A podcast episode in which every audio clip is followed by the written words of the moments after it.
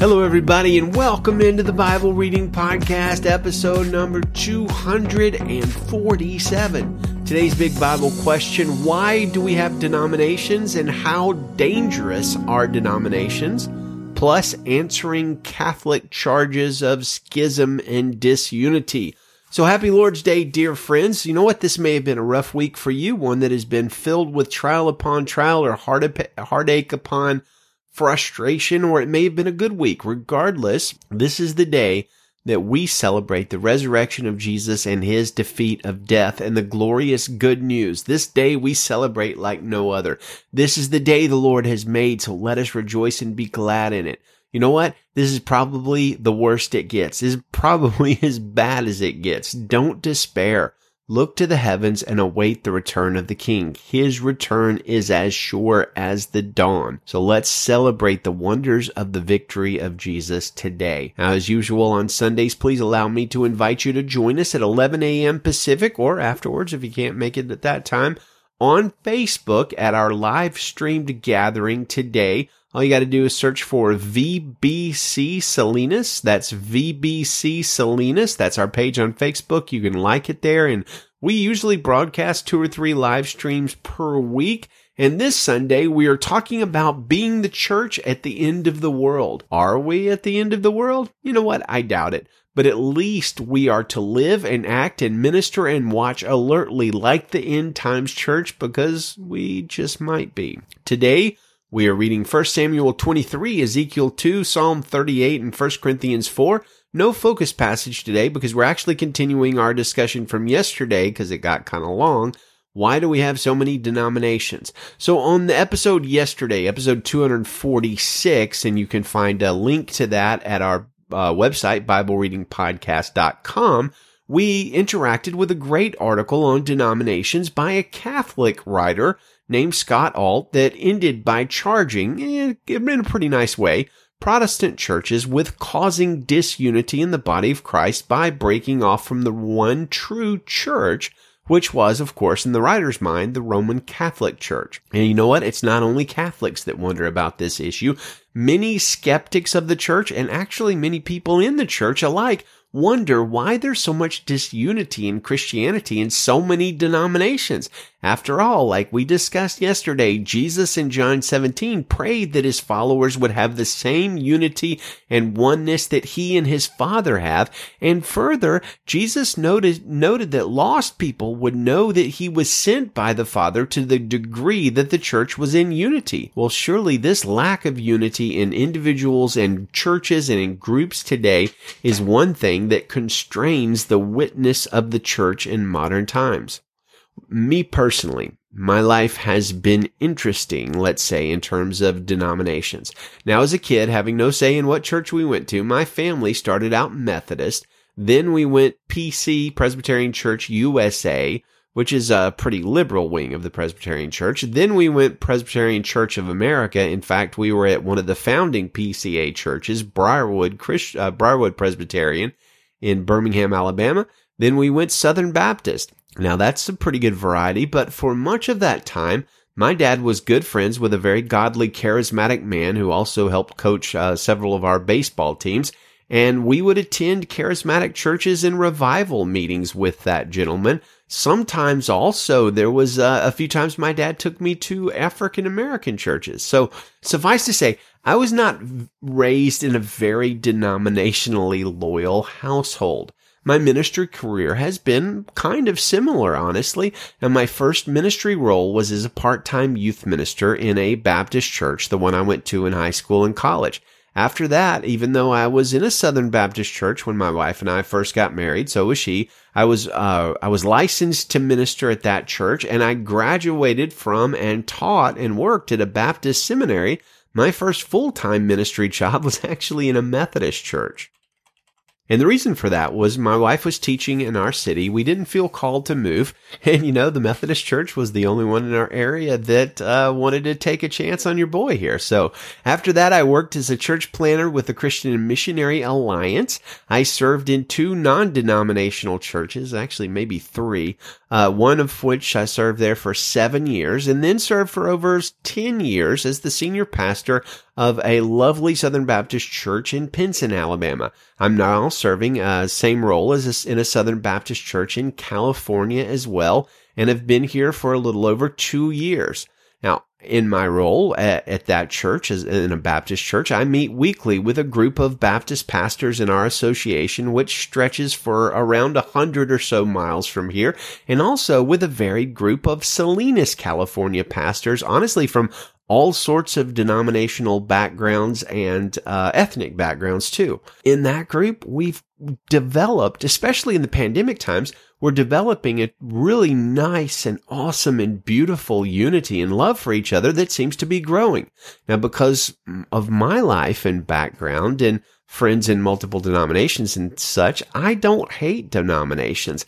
I don't see them as fully separating of Christians as others do because it's never been a separation for me. I've always been able to have good friends in other denominations. It just matters that they're following Jesus and they believe the word.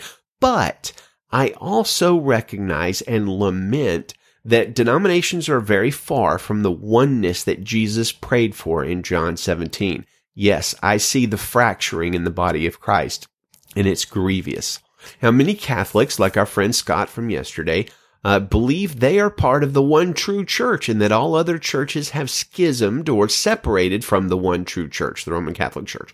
Some still view Protestants as genuine followers followers of Jesus, at least some Protestants, others pretty much don't.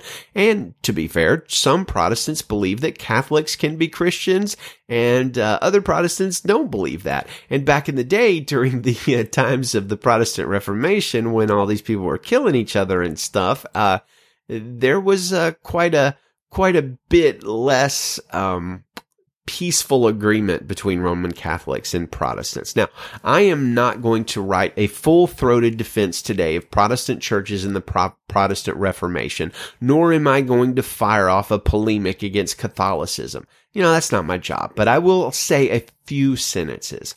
According to church history, it does not appear that the church became Roman Catholic in the first two centuries after Jesus. I see nothing of distinctive Roman Catholic theology or ecclesiology or practice in the book of Acts, for instance, and not fully developed Roman Catholic church. Uh, I, I don't, I don't see a fully developed Roman Catholic church until, I don't know, the late 200s or 300s. So this means that the Roman Catholic Church was not the original church. The church at Jerusalem was. The Jerusalem church and the Antioch church and all of the Bible churches related to those, including very possibly the Ethiopian church and uh, the churches around Asia Minor in that area, they didn't have popes. There wasn't a strict dividing line between priests and the laity. They didn't pray to Mary. They didn't have confession to priests. There were no cardinals nor a strict hierarchy of leadership. There were no cathedrals or fancy dresses by the leadings of, of the gatherings, the leaders of the gatherings, or many of the other things associated with today's Catholic Church. In this, I see that the Catholic Church is not the one and only true church, but an offshoot of the original churches that were founded in the book of Acts in many ways radically different and in some ways striving to be the same. Now, before you Catholics get too upset with me, I find the same thing for the Protestant church for the record. I don't see the Southern Baptist churches existing, you know, the landmark kind of theory, existing since the first century. I see that the church of today, even the Southern Baptist church of, the, of today, even the church I pastor of today, we do some things quite different from the church in the book of Acts. And, uh, I, I hope some of that is okay because some of that there seems to be quite a bit of liberty in the New Testament. Our message can't change, but our methods can apparently change. Now, I note our Catholic friend Scott from yesterday states that he is a third degree Knight of Columbus and a, a Benedictine Oblate of Saint, Saint Meinrad Arch Abbey. Not sure what all that means. I consider memberships in those orders to be akin in many ways to membership in a denominational or even a non-denominational church. I might be a Baptist, but that doesn't save me, nor does it define my ultimately allegiance, nor does it separate me from the universal church. I trust in Jesus and Jesus alone to save me from my sins. In the same way that Paul and Apollos were nothing, see 1 Corinthians 3 from yesterday, Baptists, Presbyterians, etc., are also nothing. Now, I hope our friend Scott can say the same thing. He's a member of the Knights of Columbus and the Roman Catholic Church and the Benedictine Oblate of St. Meinrad Archabbey. Those three things uh, seem to me no different whatsoever than a denomination. And those three things won't save Scott. Only faith in Jesus and his death in our place on the cross and his glorious resurrection will. If Scott trusts in Jesus and Jesus alone in faith to save him from his sins and God is following him, then that will save him. Without that, nothing will save him. With that, being a member of the Knights of Columbus or whatever this Benedictine Oblate of St. Meinrad Archabbey will not separate him from the love of Christ. What will separate us from the love of Christ in Christ Jesus, says Paul? Nothing will. In my mind, denominations are of nominal importance. Now, look, I value theology. I have strongly impassioned beliefs, but uh, I'm not saved by the Baptist church. I believe in what the word of God says. So in my mind, denominations are of nominal importance. And again, I get that from our reading yesterday in 1 Corinthians uh, 3 verse 5 and through 7, which says, what is Apollos? What is Paul? They are servants through whom you believed, and each has the role the Lord has given. I planted, Apollos watered, but Paul, God gave the growth. God gave the growth. So then neither the one who plants nor the one who waters is anything, but only God who gives the growth. Now look, can I say it this way? What then are Baptists? What are Presbyterians? What are Cal- Calvary Chapelists? That's probably not the right term, but you know what I mean. We might say, they are servants through whom you believed, and each has the role the Lord has given, but neither are anything, but only God who gives the growth.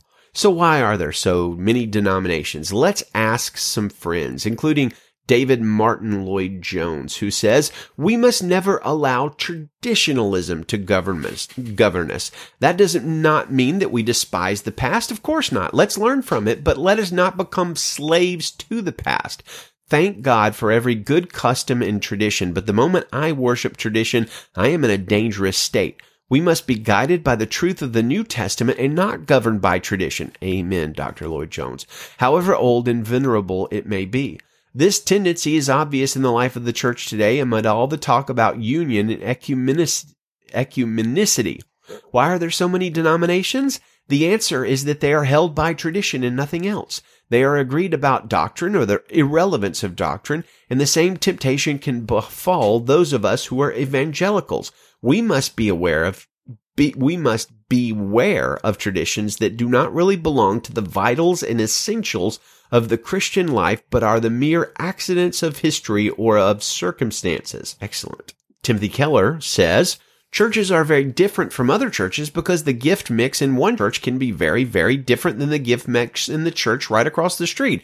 It's one of the reasons you have this amazing diversity in the Christian church. It's really one of the reasons people are saying, why is the Christian church so different? Why are there so many denominations, so many churches? Why, why, why?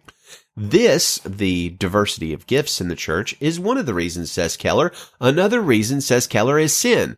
But this diversity of gifts is one of the reasons. I completely agree with him. Some of the reasons why we have disunity in denominations in the church is because of sin and disagreement and things like that. And some of the reasons are actually good reasons because God has, has, has divisioned the church of Jesus in precisely the way he wants it to be set up strategically. Uh, Mr. Spurgeon, Charles Spurgeon says this. It is the want of resolve that makes so many denominations in the world today. Most professors never look in the Bible to see what is right and what is wrong. Their father and mother went to a certain place of worship, so they go to it too. They saw things in a certain light and their children do the same, but they never search the scriptures to see whether these things are true or not. I am afraid there are many Christians and some ministers too who would be afraid to search the scriptures lest they should learn too much from them. We should soon end all the divisions in the Church of Christ if we took this blessed book only, the Bible, no book of prayer, no book of sermons, no book of devotions, and no catechism as our rule of life. Nothing but this book, and opened it saying, Lord, speak, for thy servant heareth.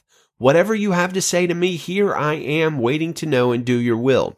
Spurgeon says, I ask every Christian here whether he can honestly say that he has given up his mind to be molded by the Holy Spirit, whether upon questions that are in dispute among men, he has fully search the scriptures and whether he is prepared at all costs to follow the truth wherever it leads him. For this is both the duty and the honor of the Christian, says Spurgeon. And you might be saying, well, hang on. What he says is actually different from what Dr. Keller says. It sounds like Dr. Keller is saying one of the reasons why there's so many denominations is because of the difference in gifts and some churches sort of serve different functions.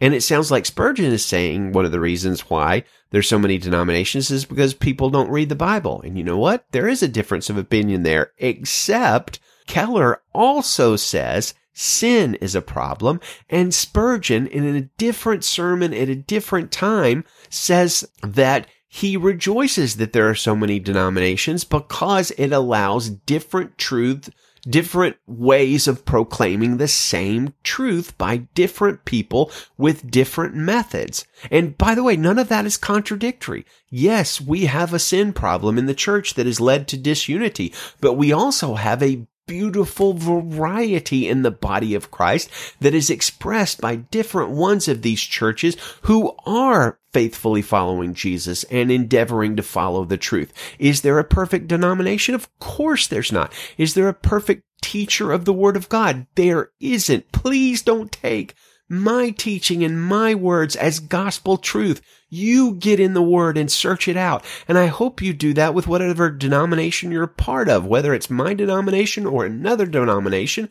We should do exactly what Spurgeon says and get in the word and seek the truth there. Because the fact of the matter is I'm wrong about some things. So are you. And I know that because I know I'm not infallible and I know you're not infallible, but I know the word of God is infallible. So let's get in the word of God. Let's break down dividing walls and let's pray for Jesus to come back soon and uh, let's broadcast the good news of Jesus to a lost and dying world with the unity that we can have, because that is our mission. Amen. All right, let's read. We're going to start with 1 Samuel chapter 23, verse 1 in the Christian Standard Bible. It was reported to David, look, the Philistines are fighting against Keilah and raiding the threshing floors. So David inquired of the Lord, Should I launch an attack against these Philistines? And the Lord answered David, Launch an attack against the Philistines and rescue Keilah. But David's men said to him, Look, we're afraid of here, we're afraid here in Judah. How much more if we go to Keilah against the Philistine forces? Once again, David inquired of the Lord, and the Lord answered him, Go at once to Keilah, for I will hand the Philistines over to you. Then David and his men went to Keilah, fought against the Philistines, drove their livestock away, and inflicted heavy losses on them. So David rescued the inhabitants of Keilah. Abiathar, son of Ahimelech, fled to David at Keilah, and he brought an ephod with him. When it was reported that to Saul that David had gone to Keilah, he said, God has handed him over to me, for he has trapped himself by entering a town with barred gates. Then Saul summoned all the troops to go to war at Keilah and besiege David and his men. When David learned that Saul was plotting evil against him, he said to the priest Abiathar, Bring the ephod. Then David said, Lord God of Israel, your servant has reliable information that Saul intends to come to Keilah and destroy this town because of me. Will the citizens of Keilah hand me over to him? Will Saul come down as your servant has heard? Lord God of Israel, please tell your servant. The Lord answered, He will Calm down. Then David asked, Will the citizens of Keilah hand me and my men over to Saul? They will, the Lord responded. So David and his men, numbering about six hundred, left Keilah at once and moved from place to place. When it was reported to Saul that David had escaped from Keilah, he called off the expedition. David then stayed in the wilderness strongholds and in the hill country of the wilderness of Ziph. Saul searched for him every day, but God did not hand David over to him. David was in the wilderness of Ziph in Horesh when he saw that Saul had come out to take his life. Then Saul's son Jonathan came to David in Horesh and encouraged him in his faith in God, saying, Don't be afraid. For my father Saul will never lay a hand on you. You yourself will be king over Israel, and I'll be your second in command. Even my father Saul knows it is true. Then the two of them made a covenant in the Lord's presence, and afterward David remained in Horesh while Jonathan went home. Some Ziphites came up to Saul at Gibeah and said, Isn't it true that David is hiding among us in the strongholds in Horesh on the hill of Hachilah south of Jeshimon? So now, whenever the king wants to come down, let him come down. As for us, we will be glad to hand him over to the king. May you be blessed by the Lord, replied Saul, for you've shown concern for me. Go and check again, investigate where he goes and who has seen him there. They, they tell me he is extremely cunning. Investigating, investigate all the places where he hides, then come back to me with accurate information and I'll go with you. If it turns out he really is in the region, I'll search for him among the, all the clans of Judah. So they went to Ziph ahead of Saul. Now David and his men were in the wilderness near Maon in the Arabah south of Jeshimon, and Saul and his men went to look for him. When David was told about it, he went down to the rock and stayed in the wilderness of Maon. Saul heard of this and pursued David there. Saul went along one side of the mountain, and David and his men went along the other side. Even though David was hurrying to get away from Saul, Saul and his men were closing in on David and his men to capture them. Then a messenger came to Saul saying, Come quickly, because the Philistines have raided the land. So Saul broke off his pursuit of David and went to engage the Philistines. Therefore that place was named the Rock of Separation. From there, David went up and stayed in the strongholds of Engedi. Ezekiel chapter 2 verse 1. He said to me, Son of man, stand up on your feet and I will speak with you. As he spoke to me, the Spirit entered me and sat me on my feet, and I listened to the one who was speaking to me. He said to me, Son of man, I am sending you to the Israelites, to the rebellious pagans who have rebelled against me. The Israelites and their ancestors have transgressed against me to this day. The descendants are obstinate and hard hearted. I am sending you to them, and you must say to them, This is what the Lord God says. Whether they listen or refuse to listen, for they are a rebellious house, they will know that a prophet has been among them. But you, son of man, do not be afraid of them and do not be afraid of their words, even though briars and thorns are beside you and you live among scorpions. Don't be afraid of their words or discouraged by the look on their faces, for they are a rebellious house. Speak my words to them whether they listen or refuse to listen, for they are rebellious. And you, son of man, listen to what I tell you. Do not be rebellious like that rebellious house. Open your mouth and eat what I am giving you. So I looked and saw a hand reaching out to me, and there was a written scroll in it. When he unrolled it before me, it was written on the front and back. Words of lamentation, mourning, and, wo- and woe were written on it. Psalm chapter 38 verse 1. Lord, do not punish me in your anger, or discipline me in your wrath. For your arrows have sunk into me, and your hand has pressed down on me. There is no soundness in my body because of your indignation. There is no health in my bones because of my sin. For my iniquities have flooded over my head. They are a burden too heavy for me to bear. My wounds are foul and festering because of my foolishness. I am bent over and brought very low. All day long I go around in mourning, for my insides are full of burning pain, and there is no soundness in my body.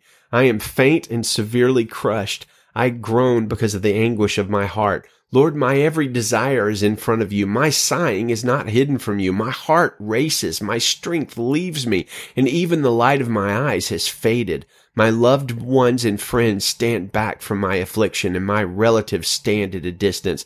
Those who intend to kill me set traps, and those who want to harm me threaten to destroy me. They plot treachery all day long. I am like a deaf person. I do not hear. I am like a speechless person who does not open his mouth. I am like a man who does not hear and has no arguments in his mouth. For I put my hope in you, Lord. You will answer me, oh, my Lord, my God. For I said, don't let them rejoice over me, those who are arrogant towards me when I stumble. For I am about to fall and my pain is constantly with me. So I confess my iniquity. I am anxious because of my sin, but my enemies are vigorous and powerful. Many hate me for no reason.